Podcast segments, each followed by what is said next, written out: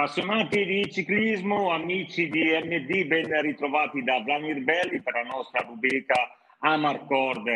Quest'oggi ospite un ex corridore che ha fatto diversi anni tra i professionisti, aiutando tantissimi campioni che hanno così scritto la storia del ciclismo, Alessandro Vanotti. Ciao Alessandro. Ciao Vladimir, ciao, buonasera a tutti. Allora, dicevo Alessandro, quanti anni hai fatto da professionista?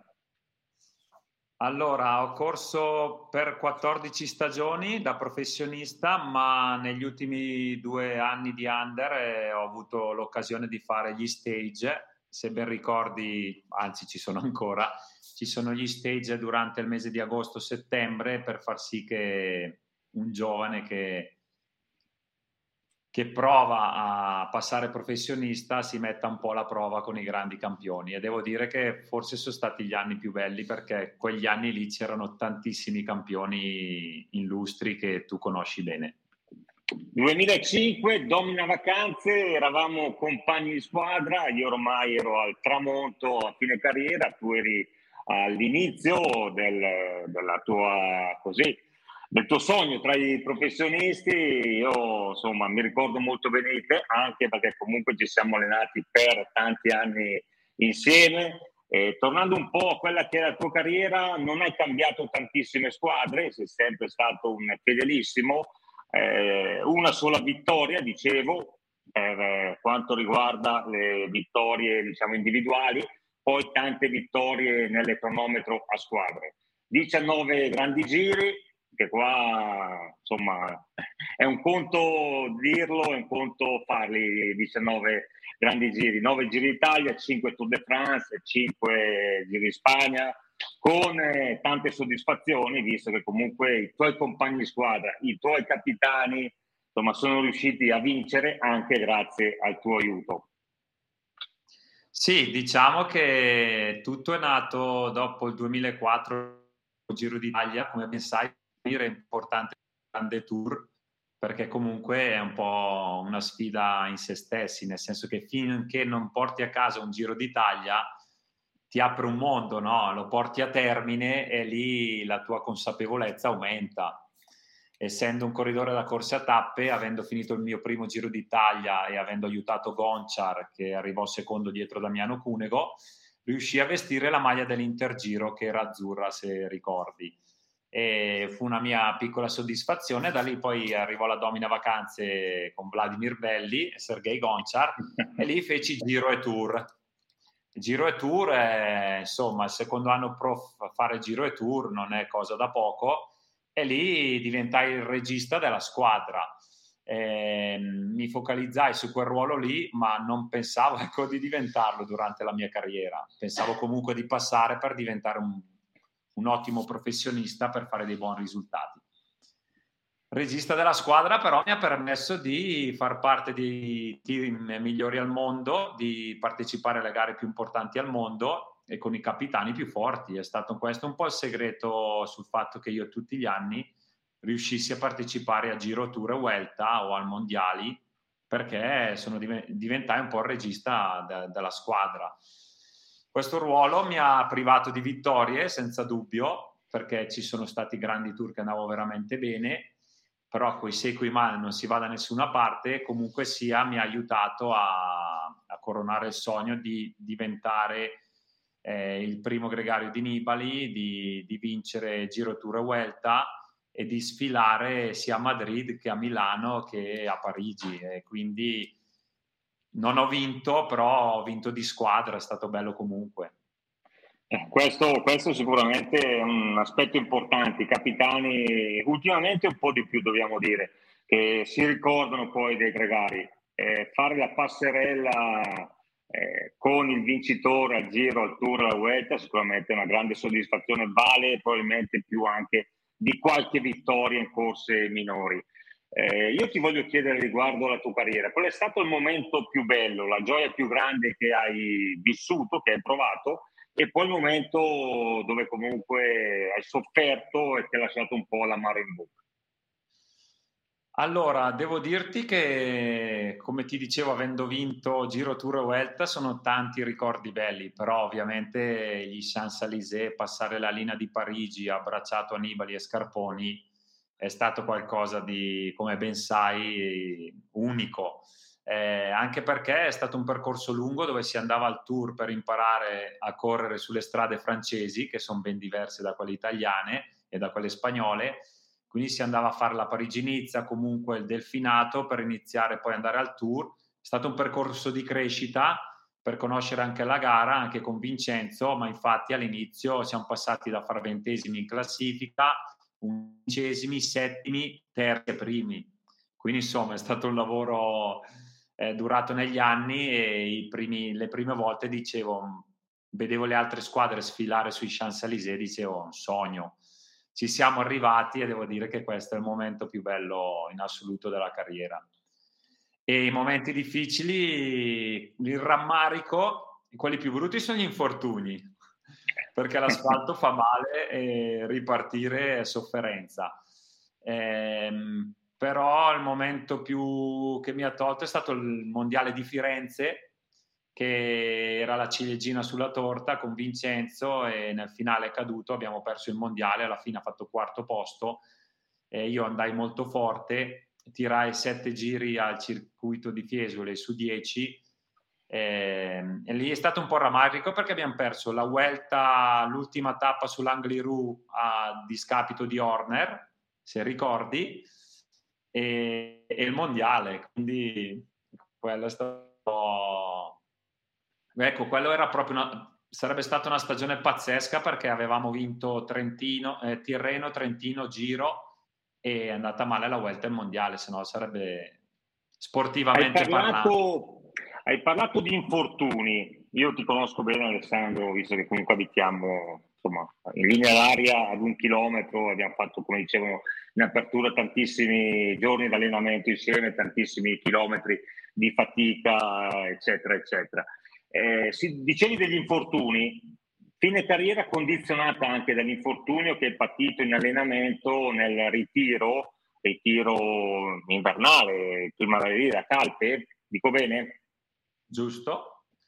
Dici, dici, bene, eh, purtroppo noi professionisti sulla strada siamo molto svegli e attenti perché comunque eh, è il nostro ufficio, diciamo, il nostro posto di lavoro viviamo sulla strada, abbiamo occhi anche dietro le spalle, però alle volte l'infortunio è dietro l'angolo. Mi ricordo che eravamo a circa 15 km dal, ehm, dall'hotel a Calpe, ormai eravamo arrivati, eravamo in fila indiana perché ehm, era una strada comunque ampia e larga, c'era un cantiere con dei birilli. Eh, davanti a me il mio compagno, se non sbaglio, era, sì, tra l'altro era Fabio Aru, ehm, non, hanno, non, segna, non hanno segnalato bene il birillo, non lo so, a bordo strada, tra l'altro erano birilli conici più alti di quelli che troviamo in Italia sulle strade. E avendolo preso col pedale mi ha, mi ha fatto volare a terra senza accorgermene e praticamente eh, nel cadere la fortuna vuole che non sono finito sulla corsia di lato dove scendevano le macchine, ma la sfortuna vuole che sono finito sotto il guardrail e sono finito giù in uno strapiombo. Cioè, in un secondo mi sono trovato dalla bici a essere giù in uno strapiombo, tra l'altro di sassi. Però non riuscivo a alzarmi per il dolore. Tra l'altro si era accorto solo Jacob Fuchsang, che era dietro di me, perché i, miei compagni davanti non si erano accorti. Tu pensa alle dinamiche sulla strada come possono...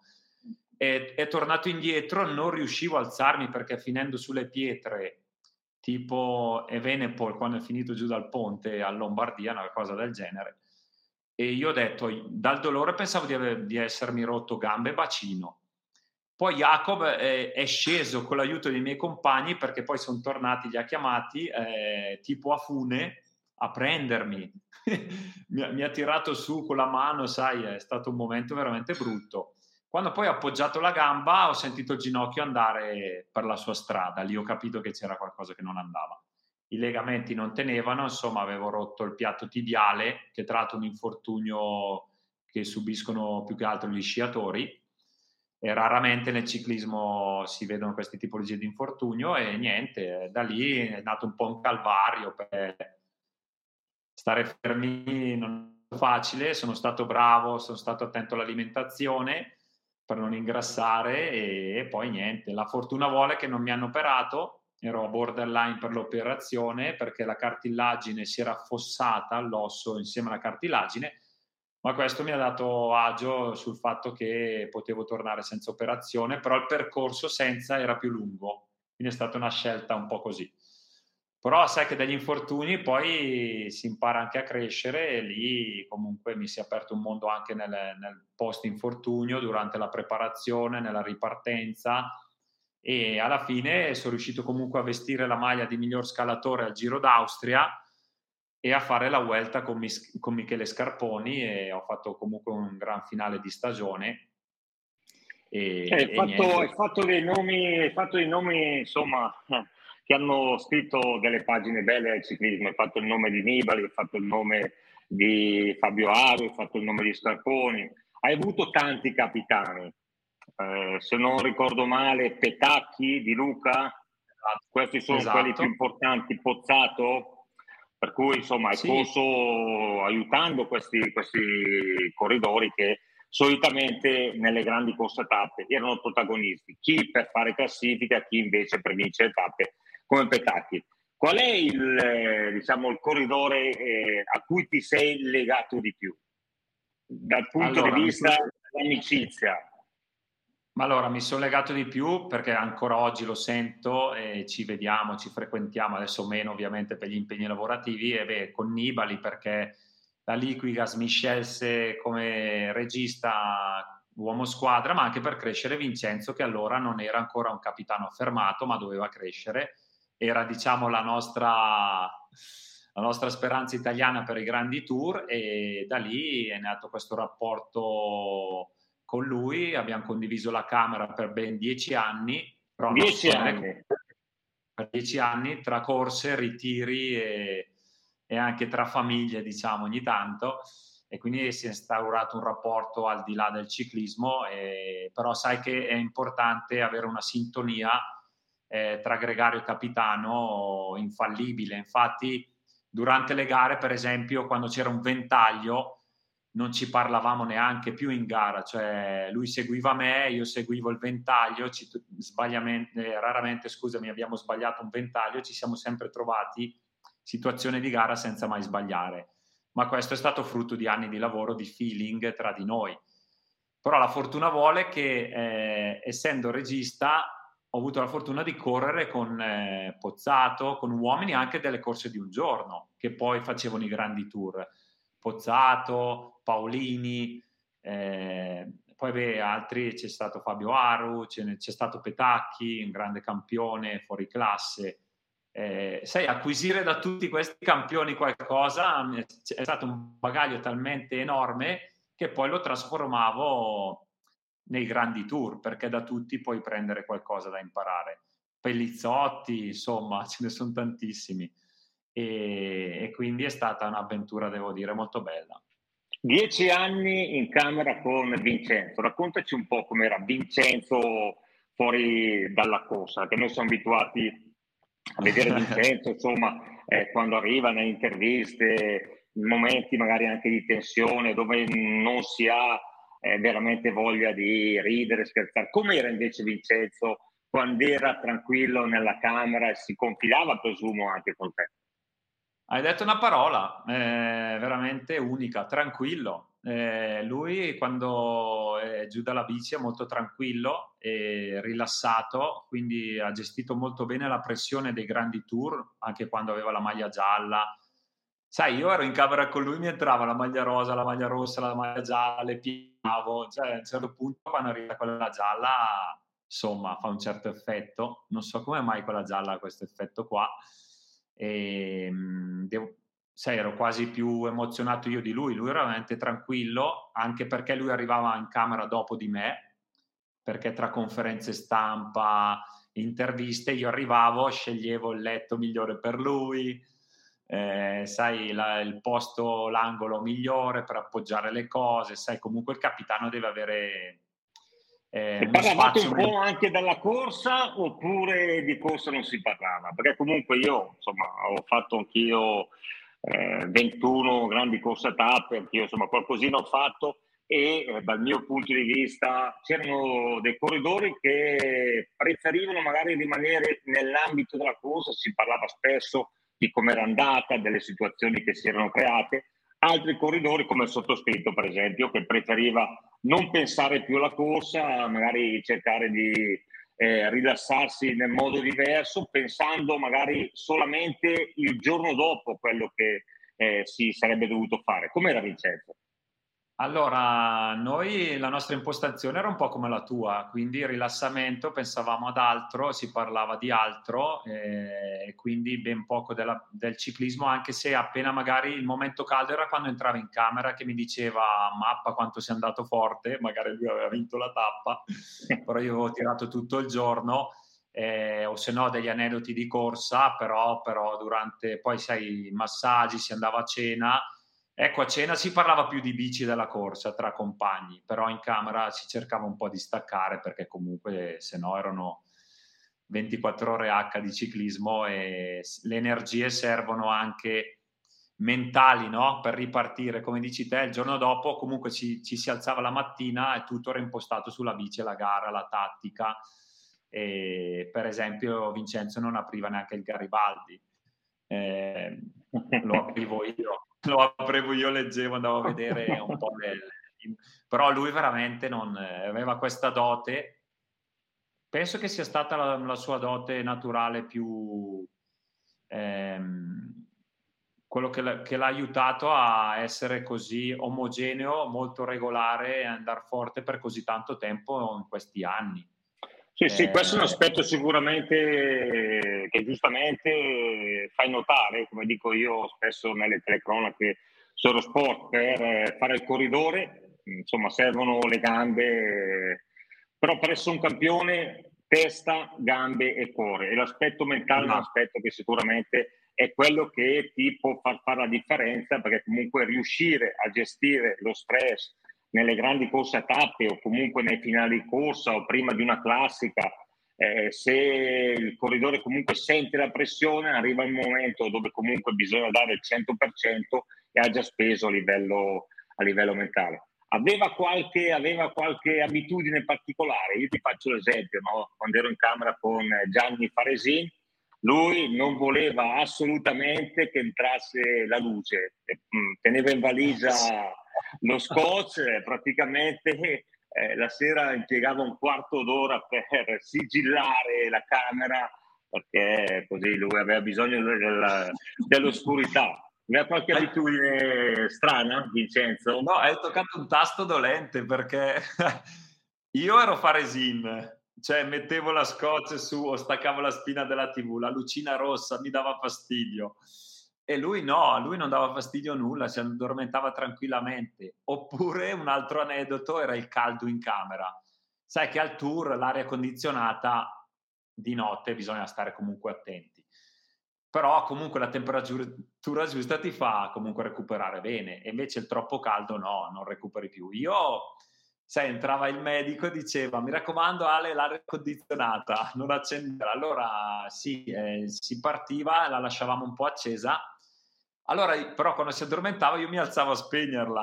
si faceva dentro un caldo pazzesco e sentivo che di notte lui si alzava ad accenderla. E dopo due ore io mi alzavo a spegnerla solo ogni tanto. Eh, insomma, avventure, avventure. La primavera, diciamo che per noi andavamo d'accordo, come marito e moglie, no? Andavamo più d'accordo d'autunno in primavera che d'estate. Allora, cosa, cosa, ti porti dietro con l'esperienza di Vincenzo? Qual è, non so, l'aneddoto, il momento più bello, non dal punto di vista sportivo, magari una situazione in allenamento, fuori corsa, dove comunque eh, c'è stato qualcosa di simpatico che ti, che ti è rimasto nel cuore? Una cosa simpatica, e mi viene da ridere, eh, eravamo in Toscana al ritiro prima della Tirreno, tra l'altro che poi abbiamo, che abbiamo vinto, eh, eravamo in Toscana perché da noi aveva nevicato, insomma allora abbiamo anticipato la trasferta alla corsa, siamo andati in Toscana a allenarci in zona Camaiore e sulle colline di Camaiore stavamo salendo in due, ovviamente lui in salita era più forte di me, però io quando stavo bene me la cavavo, insomma. Oh. E, un Ape Car eh, ci, ci, sorpassò sulla sinistra a tutta velocità eh, in, sal- in, piena salita. Stavamo sal- salendo un'andatura medio al nostro medio, diciamo, medio tranquillo, e ci guardiamo in faccia. Lui è partito, io sono partito. Siamo riusciti a agganciare l'ape, l'ape car, quindi eravamo in soglia e oltre devo dire che c'è stato un punto che tenevamo bene l'ape car, ma l'ape car, come ben sai, quando scala la marcia torna indietro un metro o due. a pieno regime ha staccato la marcia, ha scalato, è venuto indietro un metro, ci ha preso in pieno e. La fortuna vuole che sia sganciati i pedali, non siamo caduti e siamo scoppiati a ridere. Vabbè, questa era una, se devo dire qualche stupidata per ridere un po', ecco. Eh, Vincenzo era certo. uno che comunque era tranquillo, riusciva anche a divertirsi in allenamento, cioè si faceva il lavoro eh, serio, impostato, faceva il giusto che gli veniva indicato dal preparatore, né un minuto di più né un minuto di meno, invece io ero quello che esagerava sempre perché tiravo tante ore, quindi avevo bisogno di fare più ore magari come volume di lavoro però era molto metodico. Ecco, diciamo che è diventato metodico nell'alimentazione e preparazione negli arco degli anni. Quindi lui ha veramente costruito gradino per gradino la sua carriera, in tutto. E invece nella bici è sempre stato maniacale, metodico, cioè lui arriva dalla bici e magari invece prima di fare la doccia ti smonta la bici. Eh sa tutto, è molto preparato e veramente sotto questi aspetti Vincenzo è un campione eh, simpatico sotto certi punti di vista. Allora, io ti voglio raccontare, non so se ti ricordi, 2005 io dicevo in apertura appunto che ero a fine carriera, so, la voglia di allenarmi non era più la stessa, problemi con la schiena, ero già sul viale del tramonto e mi ricordo Alessandro che tu venivi, visto che comunque c'era l'esperto Belù che qualcosa aveva fatto soprattutto nelle grandi corse tappe, poi insomma a Bergamo ero conosciuto e venivi la mattina, per, suonavi il campanello per eh, così esatto. per partire, rubare un po' quelli che erano i segreti, perché a differenza di adesso dove comunque tutti sanno tutto di tutti, eh, prima bisognava un po' anche rubare la professione, no? per cui venivi e, e, puntualmente quando poi si partiva ti portavo d'inverno soprattutto fare Roncobello e ogni giorno mi dicevi dove andiamo oggi? Roncobello. E te eri giovane, eri giovane, i primi giorni non avevi detto niente, poi pian piano abbiamo preso confidenza, a un certo punto ho detto ancora Roncobello, ma c'è la neve a Roncobello, andiamo a fare le, un'altra salita, andiamo a fare la salita che c'era sul lago di Iseo, i colli di San Fermo, andiamo lì che c'è il sole, no no, andiamo a fare San Fermo perché dobbiamo prepararci al brutto tempo, visto che comunque lo potremo trovare poi nelle prime gare di stagione. Ti ricordi questo, Alessandro? Sì, mi ricordo, a parte che sembra ieri, sono passati 17 anni e sembra ieri, eh, hai toccato, hai detto un argomento preciso. Eh, il fatto che io venivo a casa tua, ti suonavo il campanello, che era vero, cosa che oggi è impossibile. Eh, ci si stro- trova malapena sulla strada in allenamento. Prima c'era questa, questo modo di fare tra colleghi che era molto bello, di, di zona, diciamo, no? E, un altro aspetto fortunato della mia carriera è che a Bergamo c'erano 20-30 professionisti e io veramente uscivo in bici con voi, con te, mi ricordo, osservavo come pedalavi, la cadenza, eravamo andati anche in Liguria insieme, eh, vedevo i tuoi allenamenti e non era da tutti comunque insegnare in quegli anni lì eh, alcuni allenamenti specifici o comunque seguire un giovane. Quindi comunque anche da te ho imparato tanto e dovevi acquisire, dovevi essere bravo a capire, osservare, ascoltare, era così quel momento lì e devo dire che però è stato un bel momento. Qualche momento simpatico con il Belù? Ma con te... ne abbiamo passati, eh, ne abbiamo passati tanti. Abbiamo fatto un magari... giro d'Italia insieme, eh, quello del 2005 che secondo me è stato uno dei più duri eh, quindi lì comunque alla Domina Vacanze eravamo una squadra comunque con dei buoni corridori di livello, quindi insomma di spessore. Per me era, era qualcosa di... Avere una rosa, sai, un conto avere due, due corridori forti e sette meno forti, un conto avere una rosa comunque di medio-alto spessore, lì fa la differenza per un giovane con te, parlando di maltempo, i Paesi Baschi, cioè essendo bergamaschi abituati a allenarci sotto la pioggia e consiglio ancora oggi il fatto di allenarsi sotto la pioggia per imparare a guidare il mezzo con cui eh, il mezzo meccanico con cui si lavora per avere sensibilità a, a, a affrontare il freddo che si trova in primavera durante le corse eh, con te questa tua capacità di affrontare questi momenti mi ha dato la forza per affrontarli anche a me. Quindi i Paesi Baschi pioveva, nevicava, una roba assurda. E oggi con i nuovi regolamenti non so se quelle tappe... Ho superato i Paesi Baschi con te con l'acqua e il freddo e qualche anno dopo stessa tappa acqua e freddo quasi rischio di vincerla e vinse i notti su di me eh, poi a me mi presero un gruppetto di 5-6, uscì, uscì, dai 10, ma veramente rischiai per poco di vincere la tappa. Finemmo la tappa in 10, scusa, in 50 corridori sotto il freddo. Quindi il fatto di vedere un bergamasco come te affrontare queste avversità ha dato comunque a me modo di, di affrontarle, no? Quindi vedi che gli insegnamenti arrivano anche dalle gesta dei tuoi dei tuoi idoli sì, quando degli, sei degli esempi sì, sì. al di là delle tabelle preparazione comunque il fatto, questo fatto è importante no? da portare avanti sì, avere, avere, comunque un esempio da seguire un corridore più esperto che comunque magari arriva a 32, 33, 35 anni che nonostante magari non sia più performante come era prima ha comunque la voglia di continuare a fare sacrifici, a far fatica e quant'altro. Alessandro, allora hai smesso ormai da qualche anno e adesso? Adesso sono imprenditore di me stesso, eh, come si dice in gergo, sono passato dai pantaloncini corti a quelli lunghi. non è stato facile, non, non, lo è ancora oggi perché il mondo del lavoro corre molto velocemente.